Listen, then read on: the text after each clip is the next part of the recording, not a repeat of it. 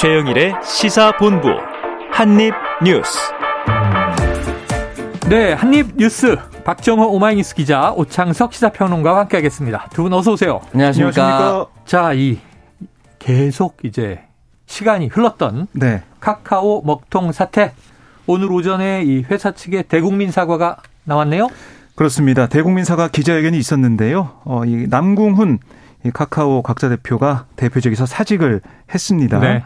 그래서 이제 앞으로 이제 비상대책위원회 재난대책 소위원회를 맡아서 그 부분에 이제 부족한 부분과 필요한 부분을 채워나가는 일에만 전념하겠다라고 밝혔고 음. 오늘 기자회견에서 이제 피해 보상안 이걸 좀 조만간 마련하겠다 또 재난복구 대책을 발표하는 기자회견 내용으로 채워졌습니다. 네. 그런데 보니까 이 남궁훈 카카오 각자 대표 사퇴 두 명의 대표이사가 있었는데 이제 홍은택 대표이사 단독 체제로 바뀌었다 이렇게 봐야겠죠? 그렇습니다. 자, 그런데 이제 제일 중요한 게 피해 보상책인데 네. 오늘 뾰족한 대책이 나오진 않았어요.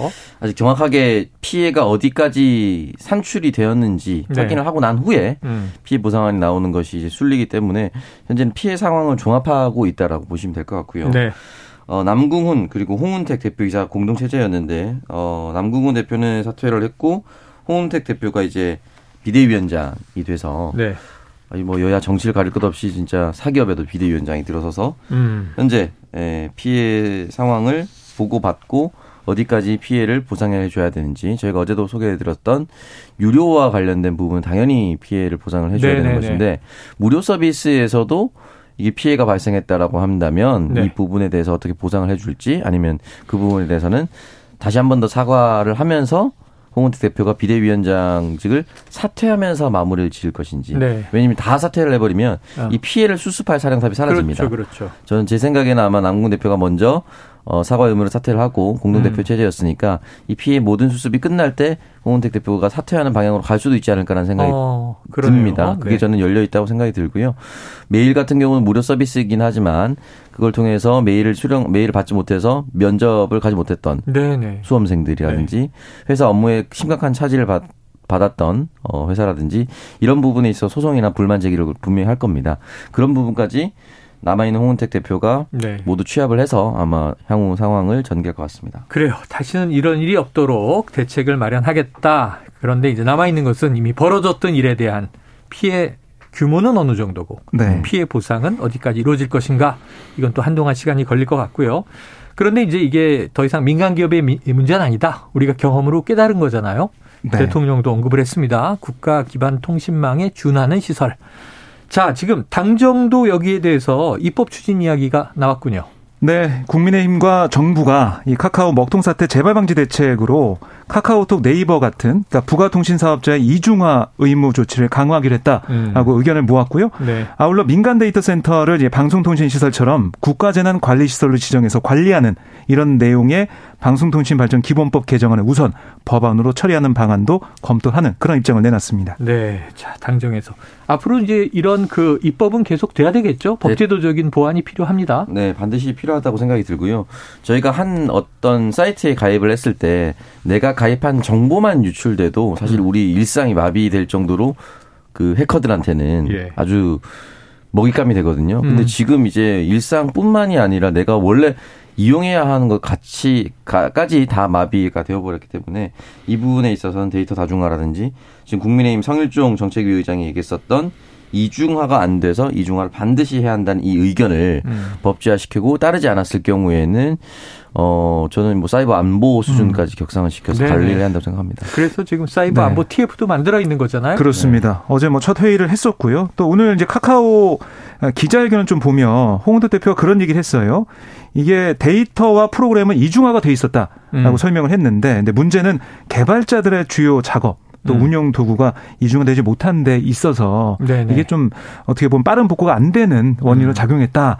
얘기를 하면서 이, 이 도구들의 이중화, 판교 데이터 센터 운영이 안정화되는 대로 시작하겠다. 이렇게 설명을 했습니다. 네, 그래요. 김덕진 이제 소장도 이 월요일 날 저희가 진단을 같이 심층적으로 했는데 이 이중화, 그러니까 데이터 이중화는 똑같은 데이터가 백업돼 있는 상태. 음. 이건 돼 있었던 거고. 음. 그런데 이게 제2의 데이터 센터, 제3의 데이터 센터가 있어도 이걸 구동할 수 있는 시스템도 이중화돼 있지 않으면 음. 보관은 돼 있지만 쓸 수는 없는 것이다. 자, 그래서 좀 철저한 이 시스템 이중화까지 이원화까지 이루어지는 과정들이 점검되기를 기대합니다. 자, 다음 이슈로 넘어가 보죠. 자, 검찰이요. 이재명 민주당 대표의 측근 김용을 체포했다. 이 어떤 얘기입니까? 네, 서울중앙지검 반부패 수사 3부가 위례 신도시 개발 의혹 수사를 하고 있는데요. 네네. 이것과 관련해서 이재명 대표 최측근으로 꼽히는 김용 민주연구원 부원장을 오늘 체포하고 자택 등을 어. 압수했습니다. 그러니까 유동규 전 성남도시개발공사 기획본부장과 위례개발 민간 사업자들로부터 수억 원대 뒷돈을 받은 혐의를 네. 검찰은 지금 두고 있는 상황입니다. 자, 김용 오평론가님 네. 어떤 인물인가요? 김용 부원 민주연구원 현재 부원장. 그러니까 지금 민주당 네. 당직자. 네, 당직자라고 민주당 민주연구원 같은 경우 뭐 여의도 연구원처럼 민주당 싱크탱크 역할을 좀. 부원장이니까 뭐 비상근이긴 하겠죠. 예, 네. 아 상근입니다. 상근이에요. 네, 나눠서 하는데 어, 지금 현재 민주연구원 원장이 현역인 노웅래 의원이고 당대표 체제가 바뀌긴 했지만 임기가 남아있기 때문에 음. 민주연구원의 원장의 임기를 그대로 보장하는 방향으로 네. 가고 부원장이 있는데요. 이재명 성남시장 재임 시절부터 함께 정치를 해왔고 또 성남시 의원으로 또 활동을 했었기 때문에 음. 이재명 대표와는 매우 가깝다라고 네. 볼 수가 있는 상황인데 측근이다. 네, 측근이라고 볼 수가 있고요. 어 그리고 뭐 예전에 그 정진상 민주당 대표 정무조정실장과 함께 뭐 최측근 두 사람 네네. 네. 이름에 늘 올락내락했던 사람이기도 합니다. 음.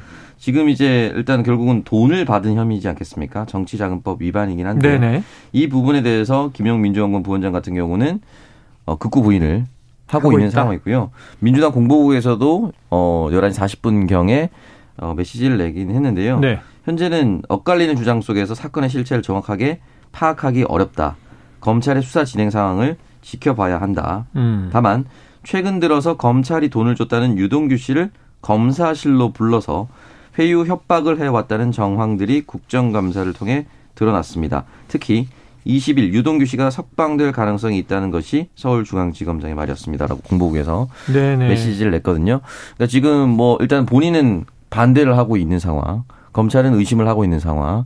그리고 국정감사 기간 동안에 주요 증인이었던 유동기 씨를 회유 압박을 해서 어, 이 김용을 엮으려고 하는 것이 아닌가라는 민주당의 의심. 네. 이게 다 음. 섞여 있는 지금 상황이기 때문에 음. 지금 좀 단정 짓기는 좀 어려운 상황이라고 봅니다. 자, 민주당의 이제 분석대로라면 네. 향후에 유동규 전 본부장이 정말 석방되는지 네. 풀려나는지 지켜봐야 될 것 같고 네. 어떤 지금 이게 체포된 거잖아요. 그렇습니다. 체포에는 영장이 발부돼야 되잖아요. 네. 그럼 법원이 뭔가 혐의에 대해서 어느 정도 소명을 인정했다는 겁니까? 그렇게도 볼 수가 있는 상황이죠. 물론 뭐 정확한 건 이 체포 영장을 봐야겠지만은 음. 검찰이 뭐 우선 영장을 청구하고 할 때는 다 어떤 어, 혐의가 있는지 다 적습니다. 네. 적고 법원도 판단하기에는 어, 이게 뭐 도주 우려가 있냐, 뭐 증거인멸 우려가 있냐 여러 가지 판단하는데 그 중에 이제 하나가 이게 혐의가 어떻게 보면 상당 부분 좀 소명이 되는 부분이 있는지, 그러니까 음. 체포 필요성이 있는지를 보거든요.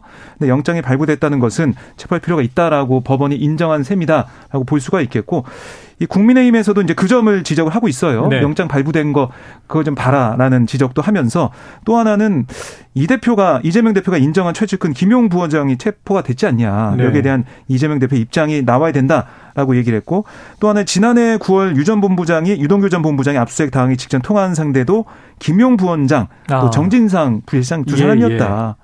그러니까 측근 적의 측근 두 사람인데 과연 이재명 대표가 침묵할 수 있겠냐 이런 지적을 하고 있습니다. 네, 대선 전 대선 과정에서 뭐 여러 인물들이 등장하면서 대장동 의혹 관련 언론에서 이 사람도 이재명 후보 측근이다. 저 사람도 이재명 후보 측근이다. 이럴 때이 이재명 후보가 직접 이런 얘기를 했어요.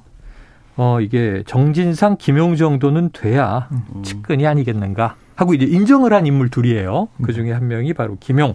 현재는 민주연구원 부원장인데 어쨌든 당사자는 지금 불법 자금 수수는 사실이 아니다. 이게 부정하는 입장이죠. 그렇습니다. 입장문을 냈는데요. 네. 소문으로 떠돌던 검찰의 조작 의혹 실체가 드러나고 있다라고 음. 주장하면서 이 자금 수수 의혹 전혀 사실이 아니다라고 반박을 하고 있고요. 네. 검찰을 향해서도 유전 무죄, 아, 유검 무죄, 무검 유죄다. 음. 없는 죄를 만들어내고 있다. 나라를 독재 시설로 회귀시키고 있다라고 비판하면서 멸적 명백, 명백한 물증이 있는 50억 클럽을 외면하고 정치 공작을 일삼는 검찰의 행태를 규탄한다 네. 이렇게 주장을 했습니다. 자, 오래간 오래간만에 50억 클럽이라고 아, 예. 하는 이야기가 나왔습니다. 초기에 나왔다가 요즘은 잘 언급되지 않죠. 자, 다음 이슈로 넘어가 보겠습니다. 그런데 이게 또 지금 뭐 기소도 있고 그리고 이제 송치도 있고 지금 체포도 있어요. 네. 지금 이제 김용 부원장 체포의 경우에 체포는 48시간 시간이 제한돼 있잖아요. 그렇습니다. 그럼 그렇게 조사를 하고 그 다음에 뭐 혐의가 있다 그럼 구속영장 네. 청구를 또 하게 되는 거죠. 그렇습니다. 앞으로 추이를 봐야 되고요. 자 이번에는 검찰이 강제 북송 의혹 어, 대상 중에 노영민 전 청와대 비서실장을 소환했다. 그러면 출, 출석을 한 겁니까? 네. 원래는 이 노영민 전 실장이 16일에 출석을 통보를 받았어요. 네. 그러니까 통보를 해서 이제 출석하겠다고 했는데 음. 일정이 언론에 알려지면서 조사 날짜를 다시 잡았거든요. 네. 그래서 오늘 이제 피해 고발인 신분으로 소환 조사를 검찰에서 받고 있습니다. 아, 지금 받고 있군요. 그렇습니다. 아직 나오진 않았고. 네. 뭔가 이제 나오면서 또 입장을 기자들에게 이야기하게 되면 나올 텐데 지금 그런데 이제 이 내용 자체가 강제 북송 의혹 그러니까 동료 선원들을 살해하고 귀순 의사가 있었는데 문재인 정부 때 판문점을 통해서 강제로 북송했다. 근데 음. 지금 국민의힘 지금 이번 정부는 심각한 문제라고 보는 거잖아요. 네. 오평론가님 어떤 쟁점들이 좀 숨어 있습니까? 네, 결국에는 이제 귀순 의사를 표명했다는 이 보고서 가 어, 어떤 쪽의 입장이 맞는 것인가, 네. 어떤 쪽의 주장이 맞는 것인가가 가장 핵심적인 부분인 것 같은데요. 현재 현 정권과 검찰 같은 경우는 이전 정권에 있었던 문재인 대통령을 제외한 모든 보고 라인을 지금 한 사람씩 한 반 한 사람씩 불러드리고 음. 있거든요. 그 소개하실 때 뭐 체포, 송치, 뭐 고발 이런 식으로 얘기를 했지만 국민들 네. 입장에서는 한 명씩 그냥 다 줄줄이 잡혀가는 것처럼 보일 수도 있는 거거든요. 맞습니다. 이게 구분이 어려워요. 네, 구분이 어렵고 또 본질적으로 다르다고 보기도 좀 어렵습니다. 음. 일단 불러드린 건 맞으니까요. 순서대로 가는 거니까요. 네, 순서대로 불러들여서 이 보고 체계에서 현 정권과 검찰이 의심하는 것은 어, 우리 그 정부 정권이 거짓말을 하고 있다는 것이 또 본질 본질인 것이고 지금 어, 노영민 비서실장이라든지 또는 지금 조사 계속 받고 있는 사람들은 우리가 다 공개할 수는 없지만 그 부분에 있어서 절차적 오류나 법률적 오류는 없었다라고 네. 얘기하고 있는 상황이 계속해서 지속이 되고 있습니다. 그래요. 아까 이야기한 이제 김영 이 민주연구원 부원장의 경우에도 네. 체포영장이 왜 발부됐는가 지금 이렇게 살펴보니까요. 그게 이제 소환을 여러 차례 하는데 계속 불응하면 음. 강제 구인을 하잖아요. 네. 근데 나타나지 않으면 이제 체포영장을 음. 발부하는 거죠. 우리는 조사해야 되겠다. 네. 자, 지금 일단 또 이 강제 북송 의혹 관련해서 노영민 전 청와대 비서실장은 소환에 응했고 음. 지금 조사를 받는 중이다. 뭐 결국에는 검찰이 노 전 실장을 조사를 하면서 네. 노 전 실장이 어느 정도 개입을 했는지 음. 또 윗선의 구체적인 지시가 있었는지를 네네. 아마 파악할 것 같아요.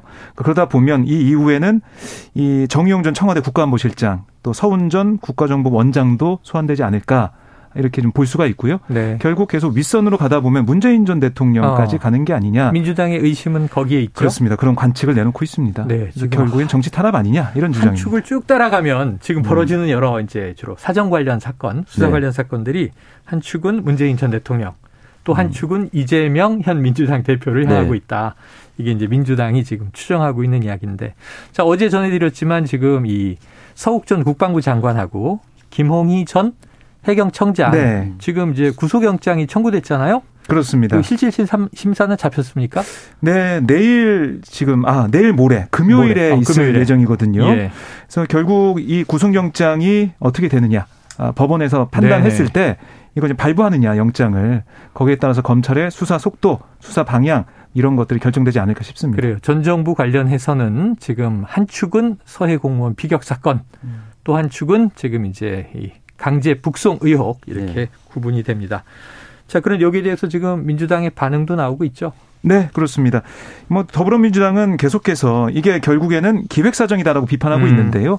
전 정부를 겨냥한 그런 어떻게 보면은 짜여진 기획에 따라서 가고 있다라고 주장하면서 비판을 하고 있습니다. 자, 그래요. 요 대목을 어, 저희가 2부에서 진성준 더불어민주당 원내 수석 부대표를 연결해서 직접 민주당의 입장을 듣는 시간을 마련했으니까요. 2부에서 좀 많이 경청을 해 주시길 바랍니다.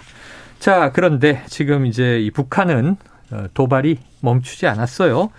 하루 이틀 조용하다 했더니 지금 카카오 먹통 사태로 이제 온통 네. 관심이 쏠려 있었는데 또 포격을 한 겁니까? 네. 지난 14일 이후 나흘 만에 이 어제 이제 심야에 네. 동해서의 완충구역으로 또 포병 사격을 강행했습니다. 어, 요즘은 심야에 또 많이 쏘네요. 네. 9.19 남북 군사합의를 위반한 모습이고요. 결국 음. 이제 남측의 호국 훈련 또 경기 철원 지역 포사격의 반발성 무력 시위다 이런 분석이 나오고 있습니다. 네, 자 이건 어떻게 봐야 됩니까? 너무 빈도가 낮고 뭐 공중 무력 시위, 음. 포사격 무력 시위, 또 중거리, 단거리 탄도 미사일도 쏘고 뭐 저수지에서 네. SLBM도 쐈잖아요. 네, 그 저수지에서 SLBM 그리고 뭐 문재인 정권 때 있었던 기차 위에서 또 아, 쏘는 미사일. 발사. 그러니까 결국 이제 이 두 가지의 본질은 어디에서도 쏠 수 있는 발사 체계를 갖추고 있다라는 네. 어, 무기 체계에 대한 과시고요. 그리고 중거리 미사일 처음 발사했을 때는 괌을 넘어서 일본을 넘어서 갔기 때문에 이 중거리 미사일로 어디든 타격할 수 있다라는 음. 어, 자신감이었던 것 같은데 조금 우려스럽습니다. 어, 그 연평도 포격이 실제로 있었던 것이고 어, 한국 전쟁 이후에 서해에서는 실질적으로 국지전이 많았거든요. 해군과에 네. 대한 전쟁이 있었다라고 볼 수가 있는 것인데 이게 뭔가 점점 가까워지고 가까워지고 있다라는 불안감이 커지고 있고요. 네. 지금 이 정도의 낙탄이 없었다라고 얘기하는 것이 다행스럽다라고 표현을 해야 되는 것이 맞는지 음. 의심스러울 정도로 굉장히 가까워지고 있습니다. 예전에 미사일 실험을 할 때는 우리도 그냥 위성 실험이다라고 거짓말 하거나 또는 그냥 아예 무관한 곳 공해상으로 쏘았는데 이게 점점 우리 영해 일본 상공을 넘어서고 주변 우방국들을 충분히 위협할 수 있는 모든 행동들을 하고 네. 있거든요. 그럼 지금 이 서해 쪽으로 야간에 사격 한 250여 발의 사격이 더 가까워지면 지금 어디가 남았지라는 생각밖에 음. 들지 않거든요. 그래서 음. 정부가 좀 나서서 좀 자제를 해달라. 라고 얘기를 하든지 한반도에서는 평화를 끝까지 지켜야 된다라고 네. 얘기를 하든지 이런 좀 외교적인 문제를 풀 수 있는 메시지가 필요하다고 봅니다. 자, 9.19 합의에서 설정한 이게 완충 구역 이게 위반하고 지금 쏘고 있다는 건데 이게 만약 우리 지역으로 탄이 떨어지면요. 네. 우리는 지금 자동 대응하게 돼 있습니다. 네. 자, 이런 문제들에 대해서 정말 좀 아슬아슬한 지점이 있다. 이걸 오평론가가 짚어주셨고요. 자, 지금 현재 12시 40분을 향해 가고 있는 시간인데요. 수요일 점심시간 교통 상황을 알아보고 이어가도록 하겠습니다. 교통정보센터에 김민희 리포터 나와주세요. 네, 도로 위로는 돌발 구간이 많은데요. 경부고속도로 서울 방면으로 영동 부근과 천안 일대로 각각 작업 여파받아 정체고요. 이후 죽전 휴게소 부근에서는 사고가 나면서 5차로를 막고 처리 작업을 하고 있습니다. 더 가서는 여전히 양재부터 반포 사이로 지나는 차량들이 많고요. 반대 부산 쪽으로도 한남부터 서초 사이와 이후로는 안성에서 북천안 사이로 정체 길어졌습니다. 그 후로는 옥천 일대로 역시 작업 여파받아 속도 줄여집니다. 지납니다. 영동고속도로 강릉 쪽으로 광교터널 부근에서도 사고가 나면서 1차로와 3차로를 막고 처리 작업을 하고 있고요. 더 가서는 용인에서 용인 휴게소 사이로 정체입니다. 이후 강원권에 진입해서 횡성 휴게소 광장부에서는 사고가 난 만큼 주의해서 지나셔야겠습니다. 그 후로는 봉평터널 부근에서 하는 작업 때문에 면원 일대로 속도 줄여 지납니다. 그 밖에 서울시내 올림픽대로 공항 쪽으로 가양대교 부근 3, 4차로에서도 사고가 나면서 성산대교부터 차량들 서행합니다. KBS 교통정보센터였습니다.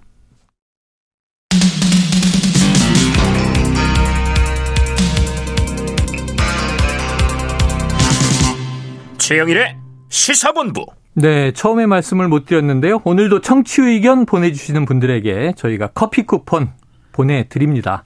자, 짧은 문자 50원, 긴 문자 100원이 드는 샵 9730으로 청취 의견 많이 많이 보내주시면 저희가 계속 최영일 커피 이렇게 얘기했던 커피 쿠폰 쏘도록 하겠습니다. 오늘도 있습니다. 네. 지금 뭐 청취율 조사 기간이라 아침, 여기저기서? 저녁 뭐 시사 프로그램 전쟁인데요. 네. 점심 시간은 딱 하나밖에 없죠. 그렇습니다. 본부로 모이시면 됩니다. 시사 본부로 모이시면 틀림 없습니다. 자, 의견도 많이 공유해 주시길 바랍니다. 자, 아까 이제 북한 도발이 계속 이어지고 있다. 심상치가 않다. 아슬아슬하다. 이런 얘기를 하고 있었는데요. 이 그래서 이제 중요해지는 게 국내 정치권에서 특히 여권에서 뭐 핵 관련 이야기도 많이 나오고 하는데 네. 관련해서 미국의 입장이 나온 게 있네요. 네, 이 미국 국방부 대변인의 언급이 있었는데요. 네. 이 전략자산 상시 배치 문제 여기에 대해서 질문이 나왔어요. 네. 그랬더니 패트릭 라이더 미 국방부 대변인이 아니 이 이미 2만 8천 명 이상의 미군이 한반도에 주둔하고 있다. 아. 그게 우리의 국방 관계와 안보 협력에 대한 한국 국민과의 우리 약속의 신호라고 생각한다. 네네. 이렇게 말을 했습니다.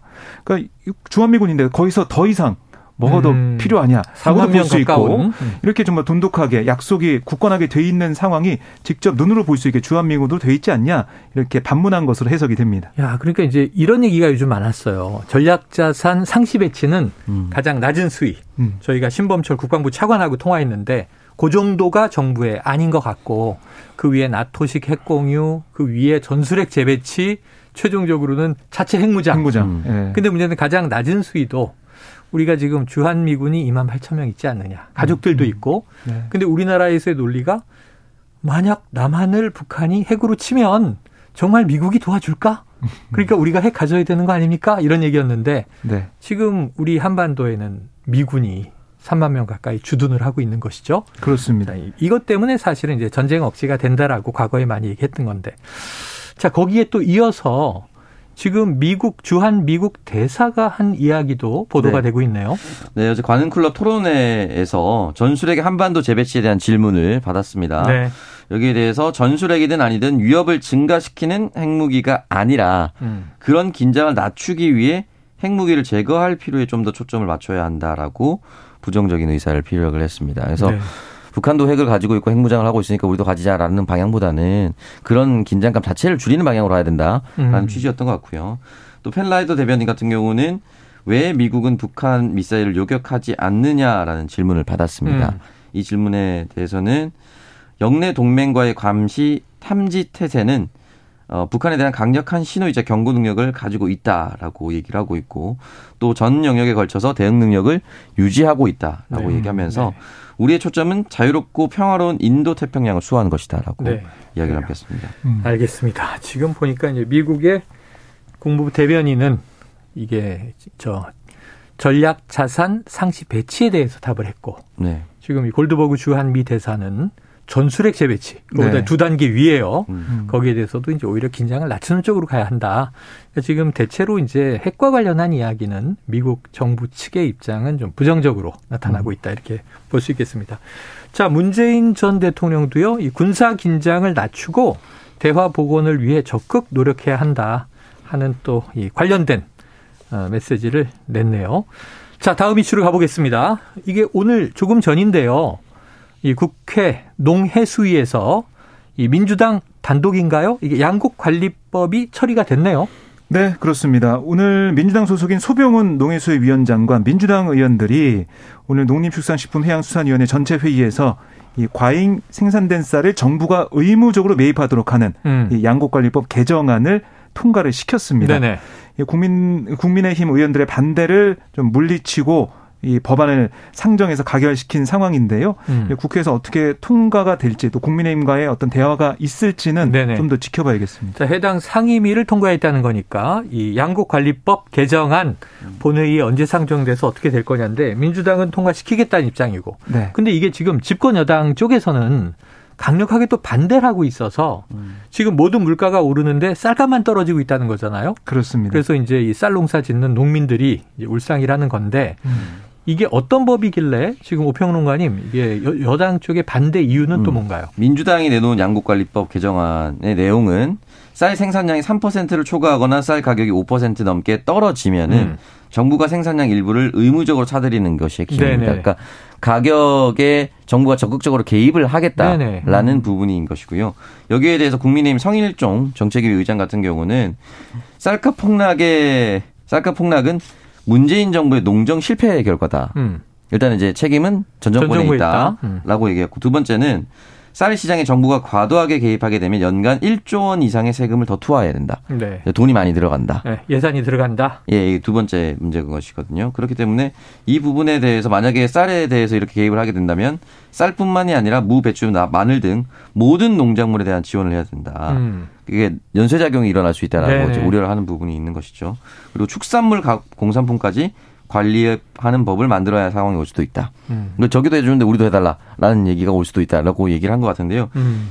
어, 농정 실패의 결과다라는 이 뭐 전 정권에 대한 책임 묻는 거는 뭐 늘 나오는 얘기이기. 때문에 뭐 좀 차치하더라도 어, 연쇄작용이 일어나는 경우는 어떻게 또 적절히 관리를 할 것인가에 대한 부분을 좀 고려를 할 필요는 있다라고 네. 생각이 드는데 무조건적으로 안 된다라고 할 것인가. 왜냐면 음. 지금 쌀 농사가 고도로 이제 기계화가 돼서 네네. 사실은 기계를 또 다 매입하지 않더라도 음. 또 대여도 할 수 있다고 하더라고요. 네네네. 시기마다. 그래서 예 전처럼 엄청난 인원이 투입돼서 생산할 수 있는 것이 아닙니다. 음. 그러다 보니까 초과 생산이 좀 많다고 하더라고요. 네네네. 근데 초과 생산은 많아졌고 기계화는 됐고 더 쉽게 재배할 수는 있는데 중요한 거는 쌀 소비량은 급감하고 있잖아요. 그 요즘에 음. 쌀을 많이 안 먹는다는 거잖아요. 쌀을 많이 안 먹고 누가 우스갯소리 주식이라고 늘 얘기했는데 네, 누가 우스갯소리 우리나라에서도 이제 사케를 만들어야 된다. 라고 농담을 할 정도로 일본 술입니다. 네, 네. 쌀로 뭘 다른 걸 만드는 방안을 강구해야 된다라고 막걸리도 만들고 하는데 네, 음. 그런 식으로 얘기를 할 정도로 이제 쌀이 남아돈다라는 것인데 음. 이 부분에 대해서 정부가 조금 개입을 해서 쌀 생산량을 조정한다는 사인만 주더라도 네. 조금 달라질 수 있을 것이다라고 생각하는 것이 더불어민주당이 농심을 반영한 네. 내용입니다. 음. 지금 뭐 일종의 이제 우리 식생활의 좀 내용이 네. 이제 시대적 변화를 겪고 달라지고 있다고 하더라도 음. 쌀의 소비가 많이 줄었다 하더라도 음. 여전히 우리 입에는요.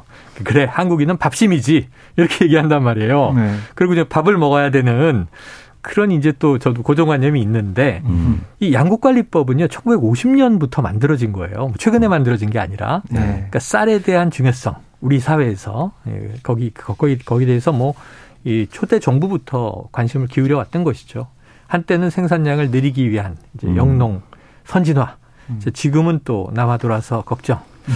그렇긴 한데 이게 식량 안보 문제도 있고 이게 무배추하고는 또 좀 다른 측면이 있다. 쌀이라고 하는 것에 대한 네. 상징성이 아, 여야가 좀 어떻게 잘 합의해서 좋은 방안을 내면 좋겠는데 그 성일종 정책위 의장의 경우에도 네. 뭐 양곡 관리법 자체 무조건 반대가 아니기 때문에 음. 이게 생산적인 안을 내겠다는 거죠. 여당 입장도. 네. 네.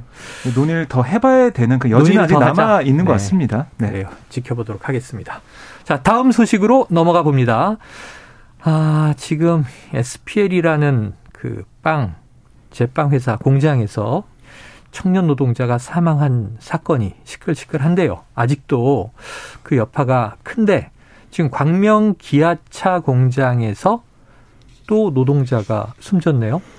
네, 오늘 오전 6시 5분쯤에 경기 광명 기아차 소화리 공장 컨테이너 초소에서 불이 나서 네네. 60대 남성 노동자 한 명이 숨졌는데요. 음. 근데 오늘 원래 이제 기아 노사가 어제 합의안 단체 협상 2차 잠정 합의안에 대한 조합원 투표를 했고 네. 임단협을 타결하고 조인식을 가질 예정이었어요. 예. 근데 이게 좀 연기가 된 상황입니다.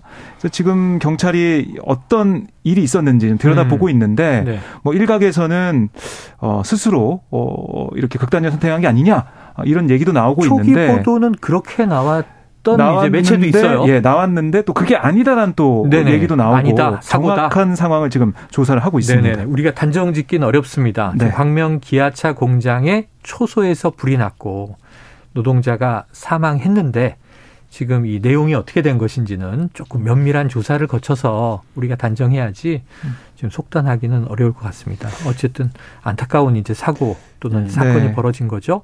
그리고 이제 뭐 A 씨 이거 이 숨진 A 씨의 유서로 추정되는 메모들이 발견되는 아, 상황이라서 좀 들여다 봐야 되는 그런 상황입니다. 그래요. 자, 이제 이 상황에서 참 오랜만에 듣는 이름이 나와서 요 소식까지 한번 짚어보죠. 김종인 전 비대위원장 예, 등장했는데 윤석열 대통령이 만약 다음 총선에서 패하면 식물 대통령이 될 것이다. 이건 어떤 얘기를 한 거예요? 네, 오늘 라디오에 나와서 한 얘기인데요. 아. 취임 5개월이 된 윤 대통령의 국정 운영 지지율 지금 20, 30%에 답보하는 현상을 보이고 있잖아요. 네. 여기에 대해 이제 비전에 대한 구체적 실행 방향을 보여주지 못해서 국민 기대를 충족시키지 못했기 때문이다라고 평가를 했고 음. 이 2024년 총선에서 여당이 패배하면 윤 대통령이 식물 대통령이 될 것으로 전망을 하고 있는 그런 내용의 인터뷰가 있었습니다. 네, 이준석 전 대표는 2024년 국회 진출 못하면 정치 인생 마감한다.